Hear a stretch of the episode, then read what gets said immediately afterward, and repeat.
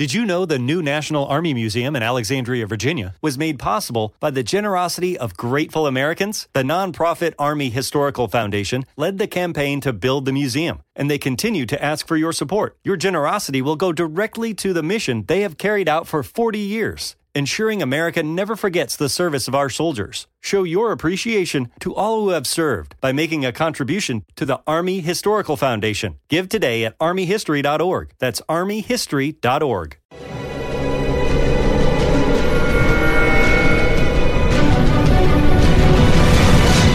Yo documental.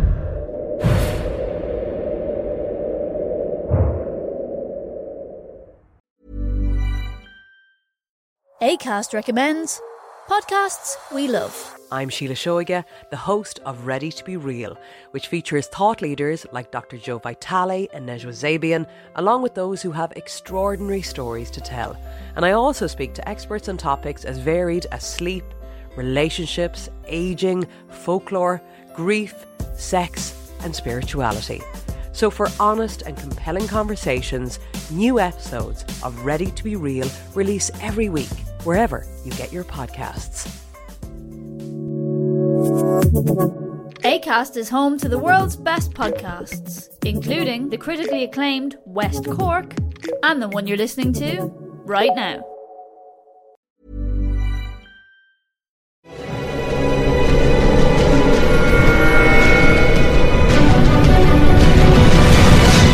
Yo documental.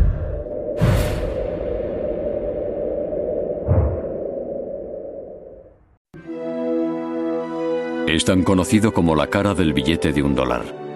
George Washington. Héroe de guerra. Presidente.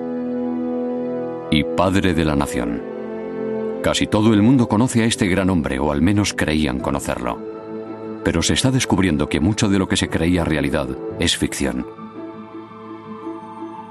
Se inventaron muchas cosas sobre él en vida y después de su muerte. De ser un simple hombre pasó a ser un icono. En la actualidad, los arqueólogos, antropólogos e historiadores están desvelando nuevas pistas sobre el auténtico George Washington. Sus herramientas de alta tecnología y trabajos de investigación están ahondando en la verdadera historia de nuestro primer presidente, destruyendo antiguas creencias. Como su pericia como comandante del ejército, cuando la verdad es que era un estratega mediocre.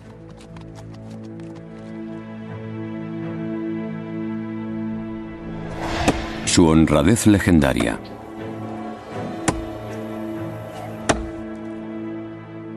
Cuando la verdad es que contaba muchísimas mentiras y sonreía mientras lo hacía. Su pasión por la libertad. Frente a la persecución de esclavos fugados. Y su despreocupación por la gloria cuando la ambición dominó su juventud.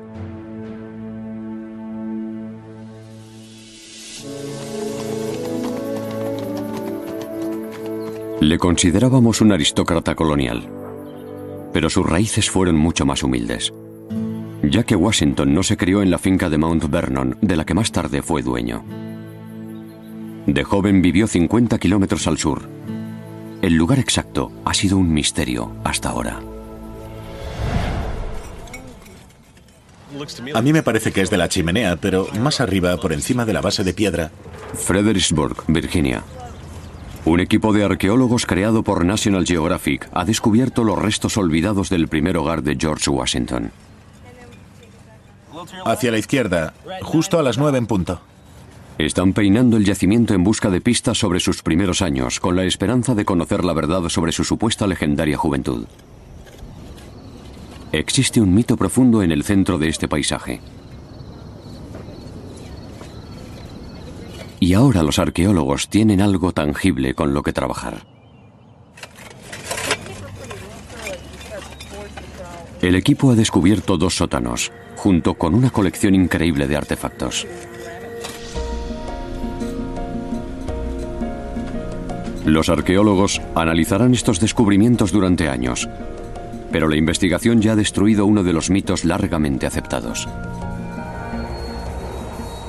Uno de los mitos fue que Washington nació dentro de un entorno privilegiado y que aceptó a regañadientes la grandeza que le impusieron.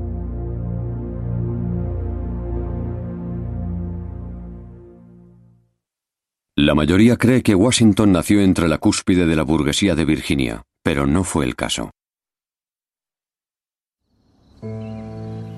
En realidad, sus inicios no fueron humildes ni ricos, pero como joven ambicioso tuvo que afrontar y superar tragedias. Los arqueólogos que trabajan en el yacimiento encontraron pruebas de uno de estos momentos traumáticos. A primera vista, parece una cocina de chimenea. Lo que tiene de diferente, lo que captó nuestra atención inmediatamente, fue que en lugar de tener la cantidad habitual de residuos domésticos, como huesos de animales en el fuego, cerámica, cosas asociadas con la cocina que esperas encontrarte, no había nada de eso.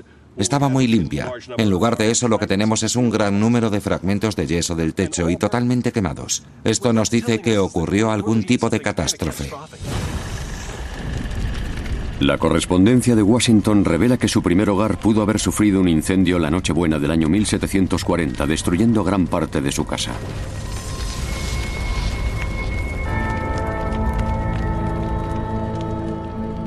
Solo tenía ocho años y la vida ya le había asestado un duro golpe. Pero su camino hacia el éxito no tardó en verse entorpecido por un obstáculo aún mayor, la muerte de su padre. Washington se sintió destrozado por la muerte de su padre. Sin un varón para guiarlo, queda completamente solo en el mundo.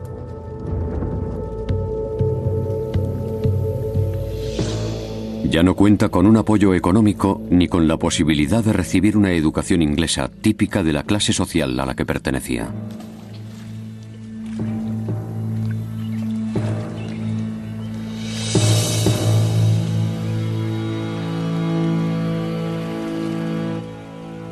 Pero el joven virginiano está resuelto a forjar su propio destino.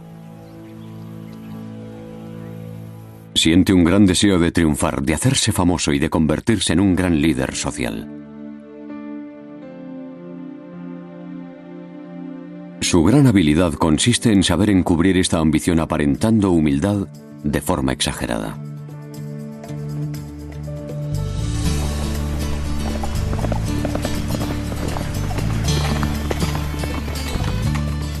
A los 16 años Washington se embarca en una carrera audaz, haciendo planos de las propiedades de los terratenientes ricos.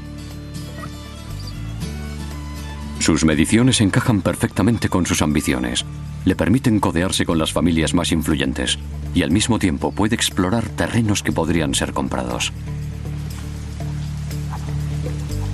Aunque a Washington se le consideraba dueño de una plantación del este, fue el primer héroe del oeste norteamericano. Okay, round two. Name something that's not boring. A laundry? Ooh, a book club. Computer solitaire, huh? Ah, sorry, we were looking for Chumba Casino. Chumba! That's right. ChumbaCasino.com has over 100 casino style games. Join today and play for free for your chance to redeem some serious prizes. ChumbaCasino.com. No purchase necessary. Void where prohibited by law. 18 plus terms and conditions apply. See website for details. Judy was boring. Hello. Then Judy discovered ChumbaCasino.com. It's my little escape. Now Judy's the life of the party. Oh, baby, Mama's bringing home the bacon. Whoa, take it easy, Judy. The Chumba life is for everybody. So go to ChumbaCasino.com and play over 100 casino style games. Join today and play for free for your chance to redeem some serious prizes. ChumbaCasino.com. No purchase necessary. Void where prohibited by law. 18 plus terms and conditions apply. See website for details. Sabía que el futuro estaba en el oeste.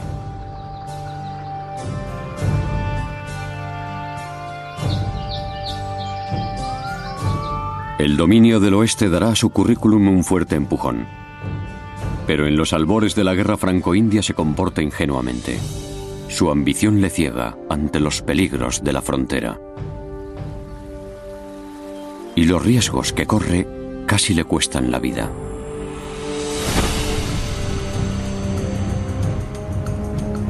Otoño de 1753. Tanto Inglaterra como Francia avistaban los territorios no reclamados del oeste. El gobernador británico Dinwiddie de Virginia necesitaba un mensajero que entregara un mensaje a las fuerzas francesas que marchaban hacia el valle de Ohio. Washington, con 21 años, acababa de alistarse a la milicia de Virginia, y a pesar de su inexperiencia no pudo resistir la oportunidad de impresionar a sus superiores británicos. Aseguró tener grandes conocimientos de la frontera. Un conocimiento que a menudo exageraba. Pero convenció al gobernador para que le asignara el trabajo.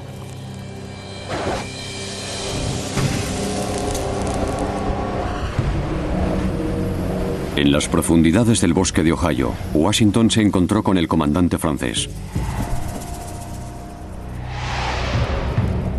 Entregó el mensaje del gobernador y se sintió dispuesto para regresar con la respuesta francesa. Pero fue en este momento en el que su inexperiencia y su atrevimiento juvenil le traicionaron. A fin de recuperar tiempo, decidió dividir a su equipo dejando la mayor parte de los suministros con sus hombres. Él y un guía llamado Christopher Gist continuaron solos a través del bosque sin ninguna protección más que sus mosquetes.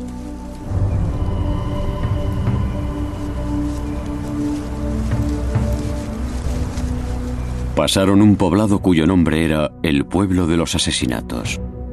Aquí, un indio se ofreció a guiarlos a través del bosque.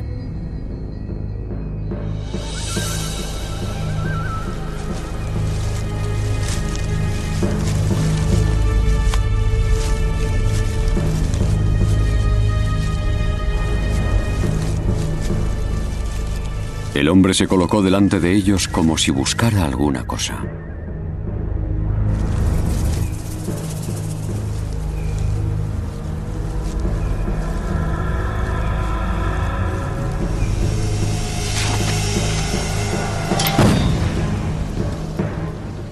No alcanzó a nadie, pero Washington quedó aturdido. No sabía qué hacer. Gish reaccionó inmediatamente y estuvo a punto de volarle la cabeza, pero Washington se lo impidió. Washington temía que el suceso pudiera provocar hostilidades entre los indios y los británicos y lo dejó marchar. Inmediatamente lamentó su decisión. Washington empezó a pensar, a lo mejor no debí dejarlo marchar porque ahora irá a buscar a sus amigos. A continuación, Washington y Gist se dispusieron a cruzar el bosque lo más rápidamente posible. Llegan a las orillas del río Allegheny y deciden construir una balsa. Pero la construyen mal y las aguas son peligrosas. Chocaron contra un bloque de hielo. Washington perdió el equilibrio y cayó dentro de las aguas bravas. Gist consigue agarrarlo a tiempo y salvarle la vida. Los dos hombres consiguen llegar hasta una isla diminuta en el centro del río y pasan la noche. Pero aquellas condiciones miserables resultaron ser una bendición inesperada. A la mañana siguiente, los dos hombres despertaron y descubrieron que durante la noche todo el río Allegheny se había congelado. Y así es como consiguieron cruzarlo. Washington registra todo el viaje en su diario y lo publica. Se distribuye por todo el estado de Virginia. Este diario fue el primero de una larga lista de adornadas aventuras heroicas. Minimiza sus errores y manipula los hechos de forma cuidadosa para mejorar su reputación. Y por primera vez en su vida consigue un poco de fama. Pero para ascender realmente en la sociedad, Washington iba a necesitar algo más que fama y éxito militar. Necesitaba contactos. Y el joven y ambicioso oficial demostrará una habilidad para lograrlos.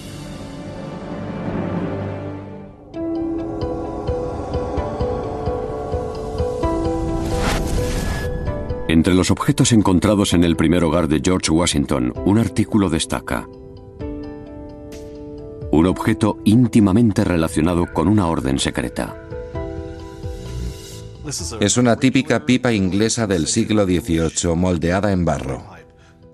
Pero esta es especial porque tiene una divisa masónica en el interior. Este extraño emblema es el signo de los francmasones, una fraternidad global con raíces medievales. Washington ingresó en la logia Fredericksburg a la edad de 20 años y se convirtió en un activo participante. Se sintió atraído por la filosofía masónica de la honestidad, la moderación y el autocontrol, que se enseñaban por medio del simbolismo de las herramientas de la construcción. Pero la fraternidad también le abre nuevas puertas que le permiten el acceso a niveles más altos de la sociedad. Continúa haciendo una red de contactos dentro de la milicia de Virginia, donde se le presenta otro vehículo para avanzar socialmente. La guerra. En la actualidad, a George Washington se le recuerda como a un líder militar brillante, temerario y con grandes conocimientos estratégicos. Algo de verdad hay en eso. Su valor y coraje están a la altura del mito. La mayoría de nosotros tenemos miedo a la muerte.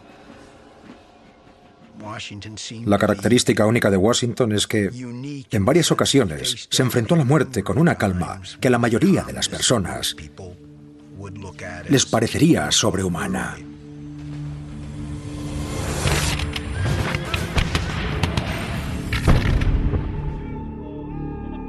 Una de las batallas de la guerra franco-india cimentaría su conocida reputación de valiente.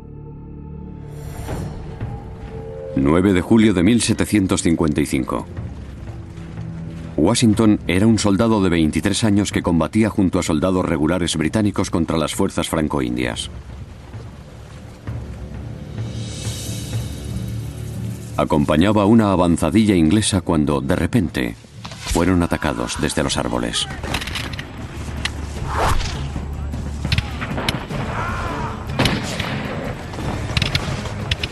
El combate llega al cuerpo a cuerpo. El humo de los disparos oscurece el entorno y las balas vuelan en todas las direcciones. Es una masacre. El comandante británico, el general Braddock, es herido de muerte. Hunde el pánico entre sus tropas y se esparcen. Al final del día, todos los oficiales están muertos o heridos, excepto Washington. Hay agujeros de bala en su chaqueta. Una bala ha atravesado su sombrero. Todos los caballos que monta resultan heridos o muertos, pero milagrosamente, él sale ileso. Bajo el fuego, toma el mando y lleva a los soldados que quedan a un lugar seguro. Este incidente agranda la leyenda de que está protegido por el Gran Espíritu y que nunca morirá en el campo de batalla.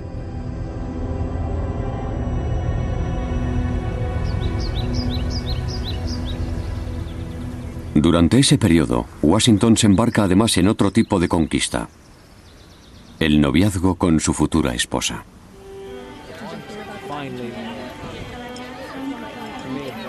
Pero incluso en eso su pasión está atada por su ambición. Aunque se dice que su matrimonio con Marta es una de las grandes historias de amor estadounidenses, es algo más que amor lo que alimenta la relación. Con 26 años, Washington sabe que casarse con una rica viuda le dará acceso a su patrimonio. Esto significa más tierras, esclavos y oportunidades. Y Marta Castis es una de las viudas más ricas de toda Virginia. Recordemos que Washington no está en los escalones más altos de la sociedad de Virginia. Su matrimonio con Marta le pondrá en la categoría más alta. Es incuestionable que su riqueza es uno de los aspectos más apetecibles, pero Marta es una figura apetecible en otros aspectos. Gana mucho con su personalidad y su atractivo físico. Es un buen partido. Perseguir a Marta tiene sentido financiero para Washington, pero algunos historiadores creen que mientras la corteja, su corazón va por otro camino. George Washington estaba encaprichado de la mujer de su mejor amigo. Sally Fairfax, la mujer de George Fairfax, era preciosa, una mujer guapísima, y flirteaba con George Washington en persona y por carta. Y ella le tenía atrapado. Los historiadores han descubierto una nota secreta que él le envió a Sally revelando su lado más apasionado. En la carta dice, me atraes, y advierte que el mundo no tiene por qué conocer el objeto de mi amor. Y él de repente tenía que saber lo único que importaba llegados a este punto. ¿De verdad me quieres? ¿Me quieres? Aparentemente, ella llevaba el asunto como en broma. El amor de Washington hacia Sally no era correspondido. De todos modos, sus sentimientos por Marta pronto se fueron intensificando. Con el tiempo este matrimonio de conveniencia se convierte en un matrimonio de amor y afecto. Washington por fin ha encontrado a su compañera de por vida y al mismo tiempo se hace con el control de casi 7.000 hectáreas de tierra.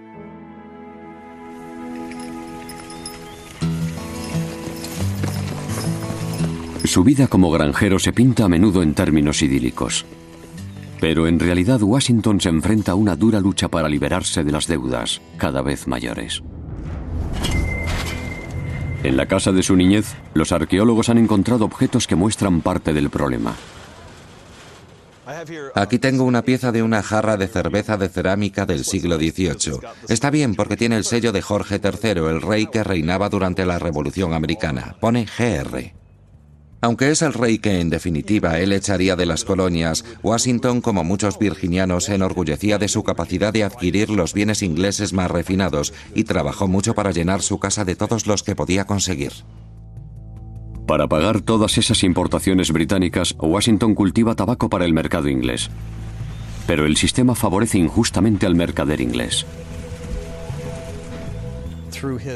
Cuando está en la treintena tiene muchísimas deudas. La industria del tabaco estaba manipulada y controlada por los mercaderes de Londres y empleó gran parte de su vida en intentar evitar endeudarse.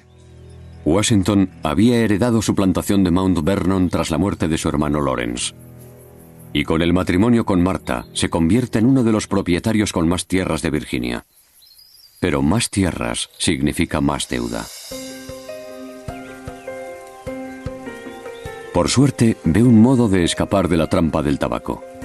Mediante el cambio al trigo, la experimentación con fertilizantes, la rotación de cultivos y otras técnicas nuevas, Washington salva a su familia de la bancarrota.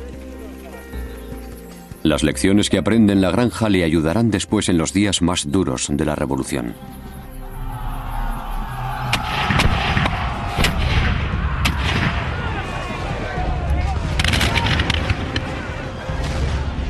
Creemos que Washington era un gran general porque al final gana la guerra.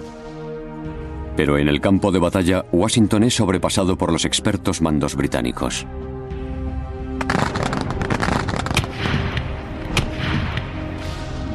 Washington era tácticamente mediocre. Y de hecho, los británicos eran mucho mejores manejando tropas en la batalla que él. Así que acaba perdiendo muchas batallas. Cuando gana se debe al exceso de confianza de los británicos, y a veces es por su experiencia no como militar, sino como granjero.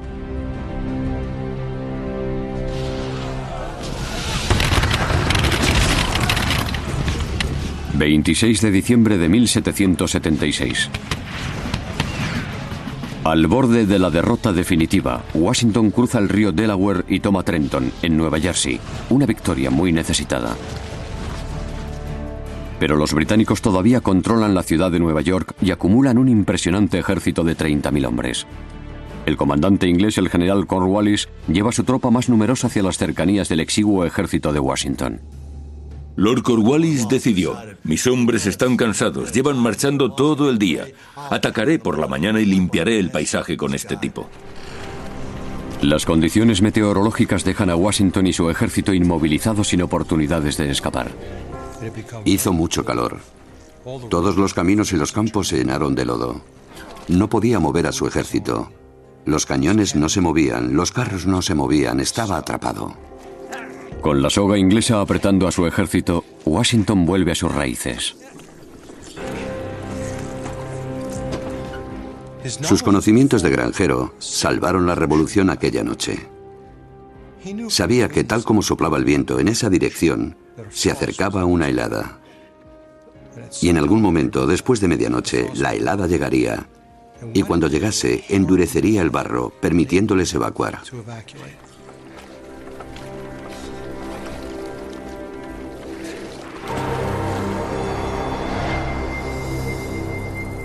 Justo como predijo, una caída de la temperatura hiela los caminos cubiertos de barro. Para completar la huida, prepara un señuelo. Washington tenía hombres en las colinas haciendo fogatas cada 10 o 15 metros. Y dio la impresión de que pasarían allí la noche esperando el ataque. Mientras tanto, retiró a sus hombres y marcharon en otra dirección burlando a los británicos. A primera hora de la mañana, la mayor parte del ejército de Washington marcha por caminos helados de vuelta a Princeton, pasando subrepticiamente por delante de las narices del ejército británico. Todo el ejército de Cornwallis atacó a las 8 de la mañana y no había nadie. Se habían ido. El ejército se había vuelto a Princeton y atacó a la otra mitad del ejército de Cornwallis allí, sorprendiéndolo y consiguiendo otra gran victoria. No solo los derrotó, sino que los hicieron parecer estúpidos y esto le dio la vuelta a toda la revolución en Nueva Jersey. Así, sin más. Pero esta no fue la única vez que Washington engañó a los británicos. De hecho, sus habilidades para engañar contradicen las leyendas más famosas de su niñez.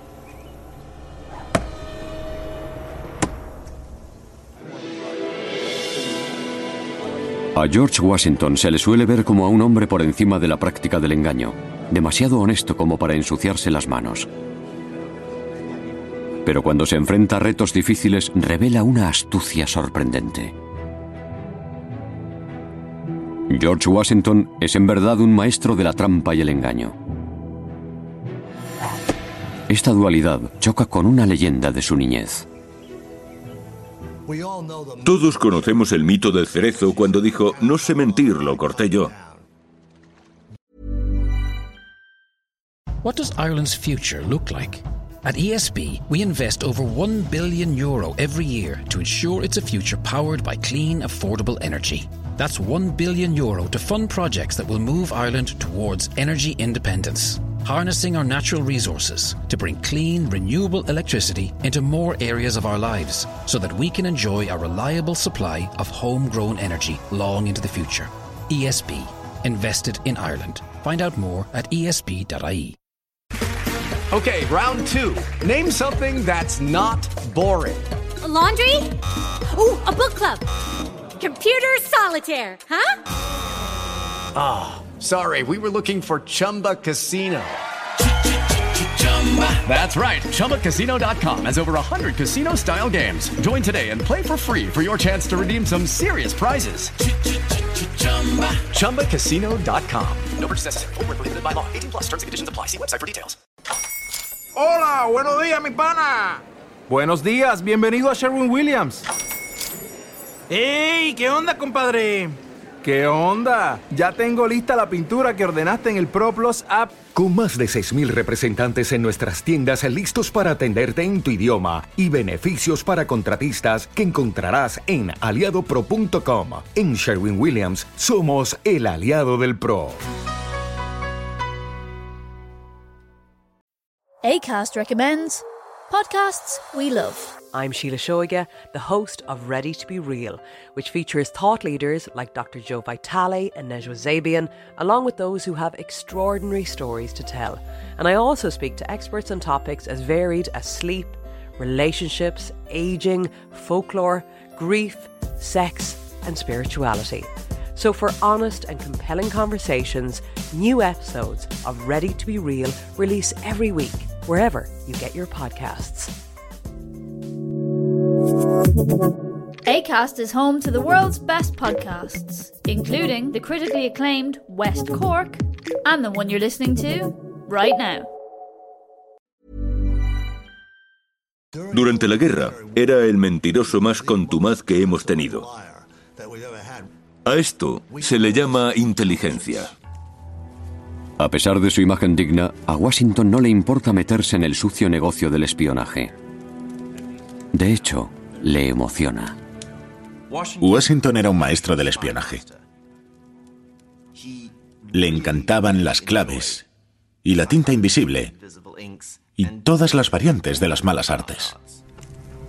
Sobre todo le gusta engañar a los británicos con desinformación.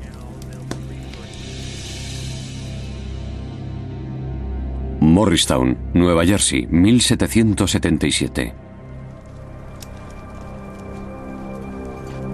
Durante un campamento de invierno, el ejército de Washington se reduce a unos pocos miles de hombres. Muchos se han ido tras cumplir su alistamiento. Otros han desertado.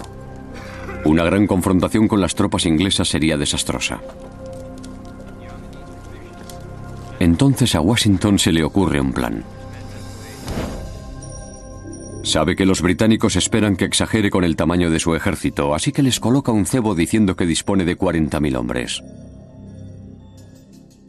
Los británicos sabían que no tenía 40.000 hombres. Eso es un ejército enorme. Ellos creían que tenía muy pocos hombres, menos de 2.000. Así que lo que Washington tenía que hacer era crear la imagen en sus mentes a través de la desinformación de que su ejército era mucho mayor de lo que en realidad era. Él espera que su primera mentira le dé credibilidad a una segunda. Washington escribe minuciosamente nuevos informes, haciendo inventario de tropas, suministro, artillería y munición. Estos papeles falsos dan la impresión de que tiene 9.000 hombres, un número mucho más creíble. Deja que estos papeles caigan en manos de un espía británico conocido. Entonces el espía vuelve a Nueva York a ver al general Howe y dice que tiene 8 o 9 mil hombres, X cañones, X caballos, todo lo cual es el cuádruple de su verdadero ejército. Son demasiados hombres para atacarle. Así que los británicos no atacan y se asientan todo el invierno en Nueva York sin atacar al ejército fantasma que se había inventado. La desinformación no es el único truco que usa Washington para engañar a los británicos.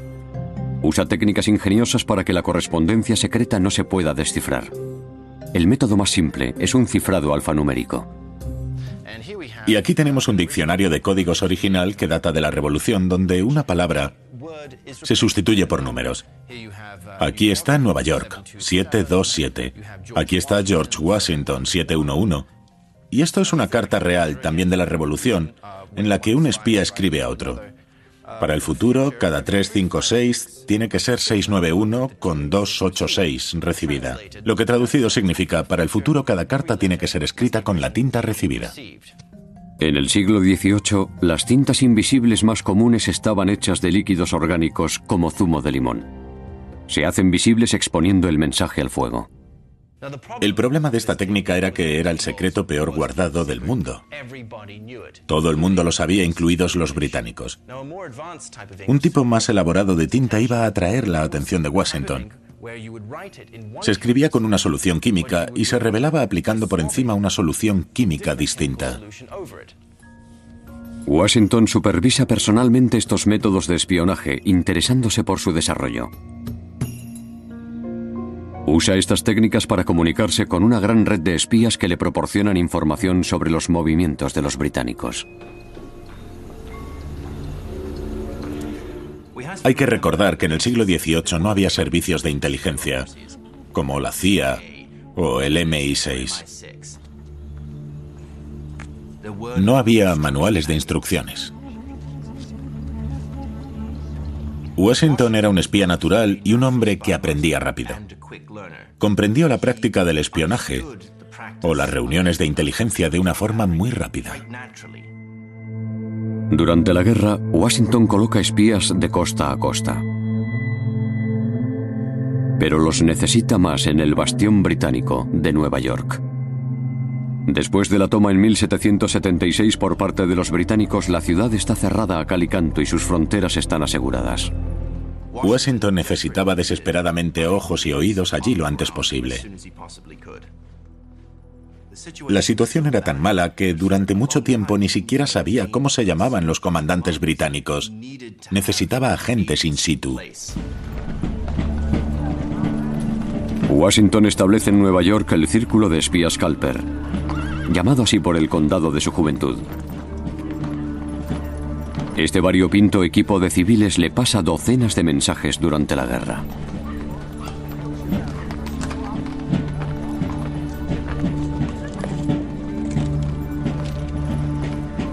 Pero no es su única fuente de información. También crea agentes dobles. Diciembre de 1776. Tras perder Nueva York, los ánimos están muy bajos. Para inspirar confianza, Washington planea la toma de Trenton, pero primero necesita información.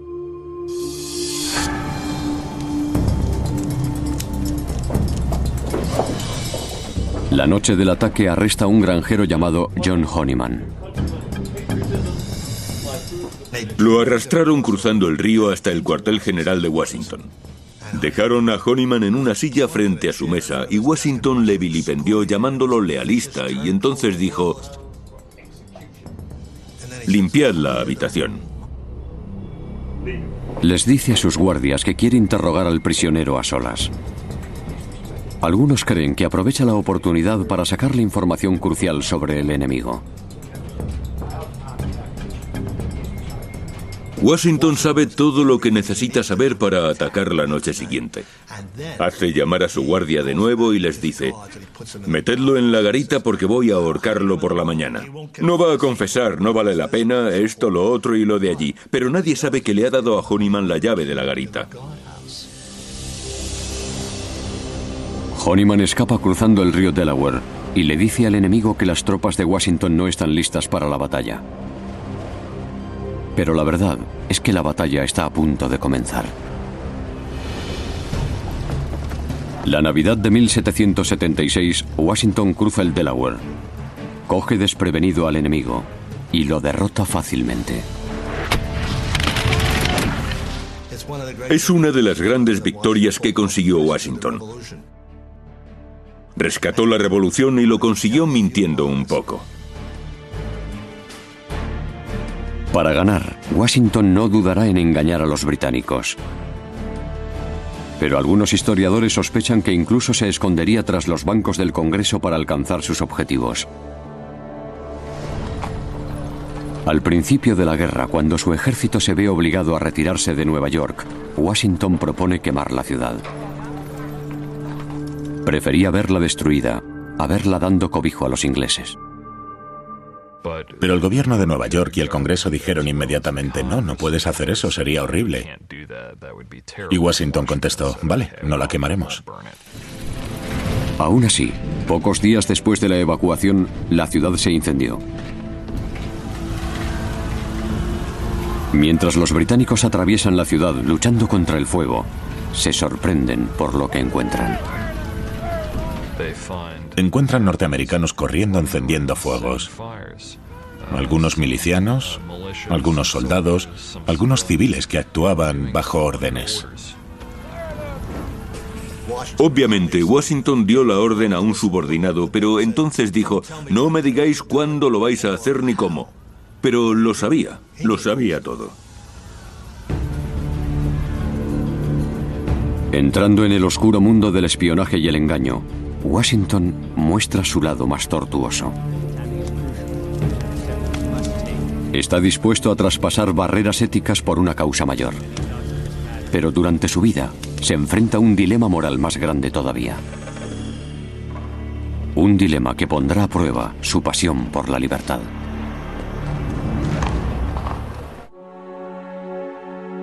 A George Washington nos lo han presentado siempre como a un idealista. Un hombre que luchó por la libertad. Su fuerza moral ha sido raramente cuestionada. Pero los arqueólogos tienen recordatorios desenterrados de que esta libertad no se aplicaba a todos. Estas son conchas cauri. No se encuentran aquí. Se encuentran en África y en el Caribe. Y son muy importantes para la gente de África. Algunas se usaban como dinero, otras como joyas. Estas conchas, encontradas en la casa donde Washington vivió de niño, podrían haber sido traídas por los esclavos. Son un recuerdo de cómo su vida dependía del trabajo de sus esclavos. Washington estuvo rodeado de esclavitud toda su vida. Se convierte en un dueño de esclavos a la edad de 11 años cuando su padre muere. Siguió adquiriendo esclavos de adulto. En lo alto de su terreno de Mount Vernon, tiene a más de 300 trabajadores esclavizados tanto en su casa como en el campo. Washington esperaba que sus esclavos trabajasen seis días a la semana de sol a sol. Como él dijo, espero recoger los beneficios de mi propio trabajo. Incluso siendo presidente, trajo un contingente de esclavos a Filadelfia, entonces la sede del gobierno.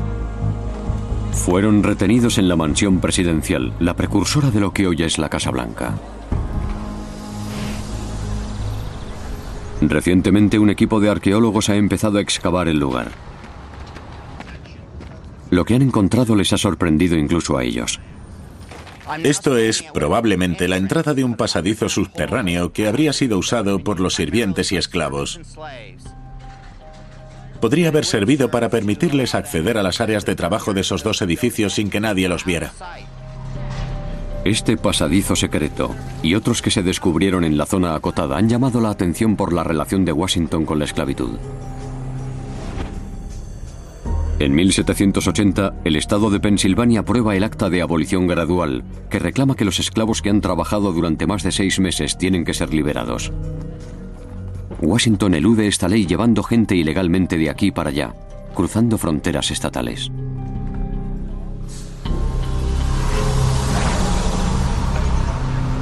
Comprendiendo que estoy entre el Centro Nacional de la Constitución, el Pabellón de la Campana de la Libertad y el Salón de la Independencia, Pienso en la ironía que existe en la historia de Estados Unidos.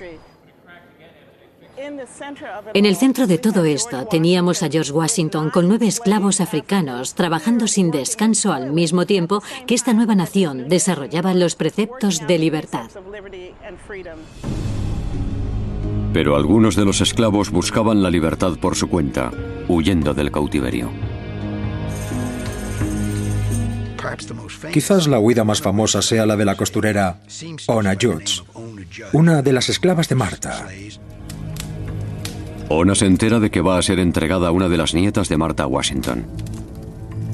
Esto significa separarse de sus amigos y su familia.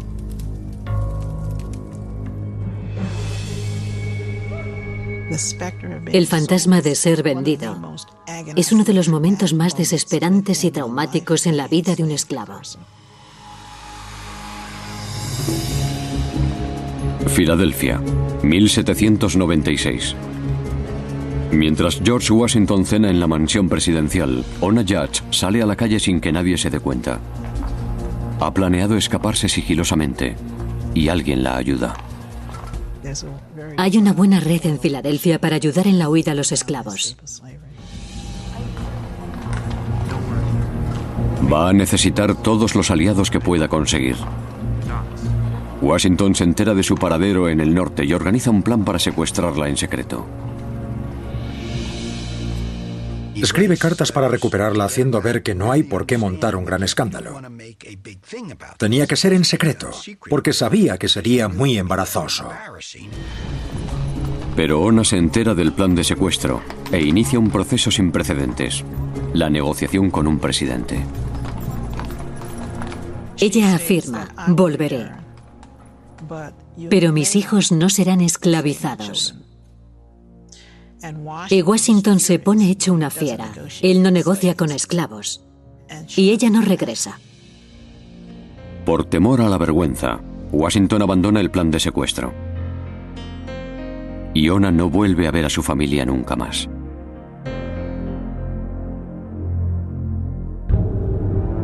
Durante toda su vida, Washington no ha hecho nada para abolir la esclavitud. Pero antes de su muerte, hace un último gesto. Washington está muy preocupado por su imagen histórica. Desea una inmortalidad secular. Quiere estar en el lado bueno de la historia. Y sabe que una persona que tiene esclavos no lo está. Lo afronta en su último documento, en sus últimos deseos, que escribe él mismo. En ese documento decreta que todos los esclavos sean liberados y que se les dé educación. Pero hay truco. Estas órdenes solo podrán ejecutarse tras la muerte de su mujer. De todos modos, a Marta le preocupa que los esclavos tengan ahora un mayor interés en matarla, así que los libera poco tiempo después. La relación de Washington con la esclavitud es compleja. Su influencia se puede ver en cada aspecto de su vida, incluyendo una conexión espeluznante con su famosa dentadura postiza. La cara de George Washington está por todas partes, desde los billetes de un dólar hasta anuncios de coches usados. Pero estas representaciones se han mitificado. Su verdadera apariencia es un misterio. Hasta ahora. La tecnología moderna está explorando cómo era él en vida e incluso los detalles alrededor de su muerte. El rasgo físico más conocido de Washington es su dentadura postiza. A pesar de sus esfuerzos, pierde todos los dientes menos uno en la época en la que jura el cargo como presidente. Sus famosos dientes de madera son una leyenda. Pero al contrario de la creencia popular, no están hechos de madera. Tiene varias dentaduras hechas con marfil, huesos de vaca e incluso dientes humanos. Washington compró algunos dientes a sus esclavos. Es un hecho espeluznante. Da una imagen de la esclavitud en la que no pensamos.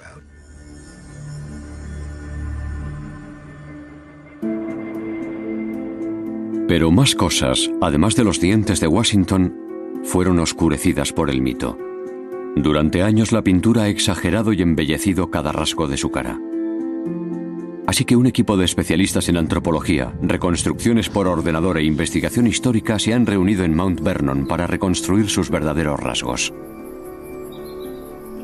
Una de las primeras cosas de las que me enteré cuando me embarqué en este proyecto fue que no tendría acceso a los huesos de Washington, lo cual era bastante duro para una persona que trabaja con huesos, pero iba a tener acceso a algo casi tan bueno. El equipo tuvo acceso al busto de Washington más exacto que se ha creado. Una escultura que le representa a la edad de 53 años. Para garantizar el realismo, el artista Jan Hudon utilizó un molde de yeso como referencia. Washington le dijo a Hudun que no hiciera una estatua más grande que la realidad, como muchos querían.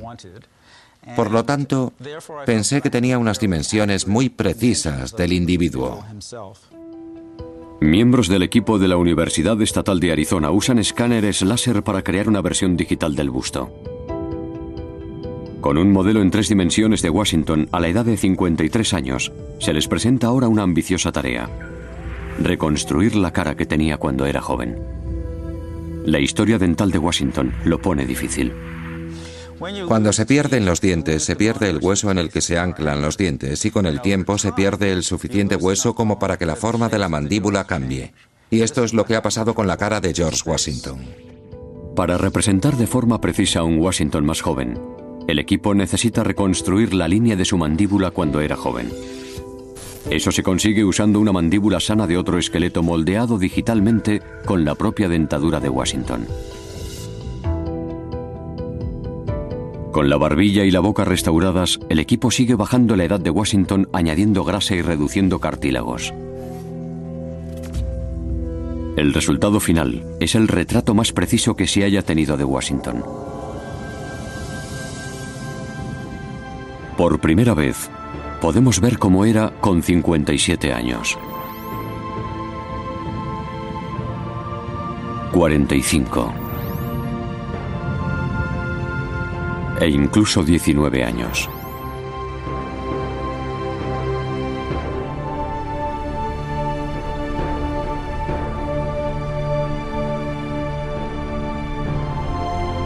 En vida, Washington es una figura poderosa que ha soportado un sinfín de situaciones difíciles. Pero la mejor prueba de su fortaleza y su resistencia son sus últimas horas.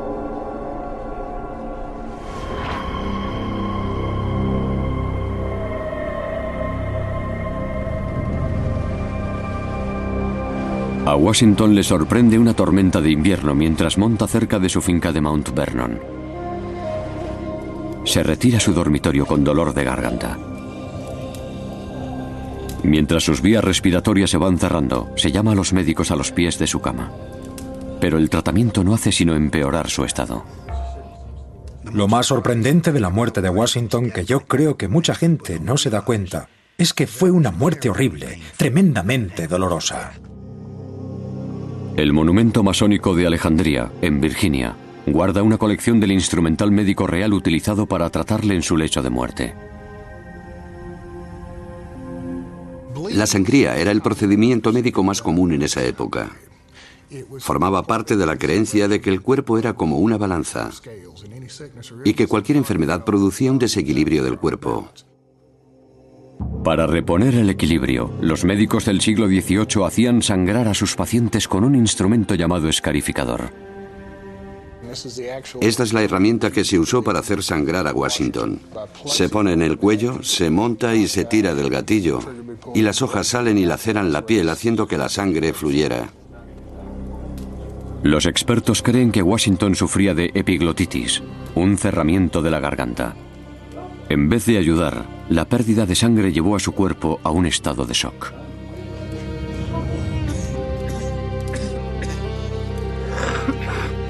Murió aquella tarde con su mujer Marta a su lado.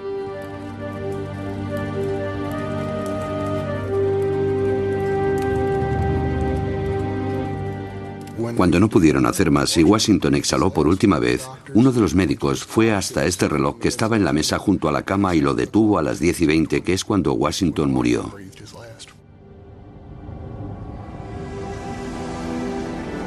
Tras su muerte, los hechos reales de la vida de Washington quedaron tapados por el folclore. La leyenda tapó los hechos. Innumerables biógrafos buscaron hacer más romántica su vida y su personalidad. Pero al canonizar a Washington, muchos creen que no se hace justicia al hombre que hay detrás del mito. Creo que una de las cosas más tristes que han pasado al mitificar a Washington es que para la mayoría de los estadounidenses es alguien casi aburrido.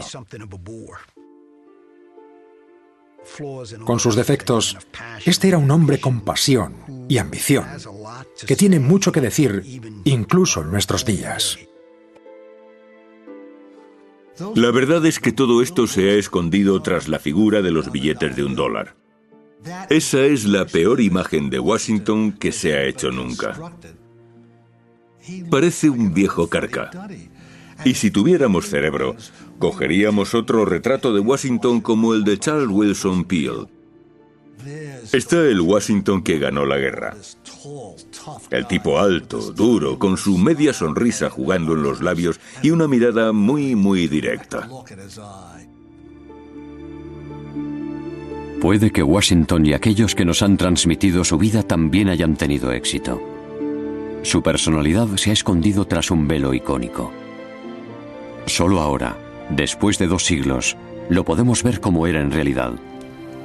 Un líder con imperfecciones que superó una tragedia en la infancia, la imprudencia juvenil y un desamor para conseguir la grandeza eterna.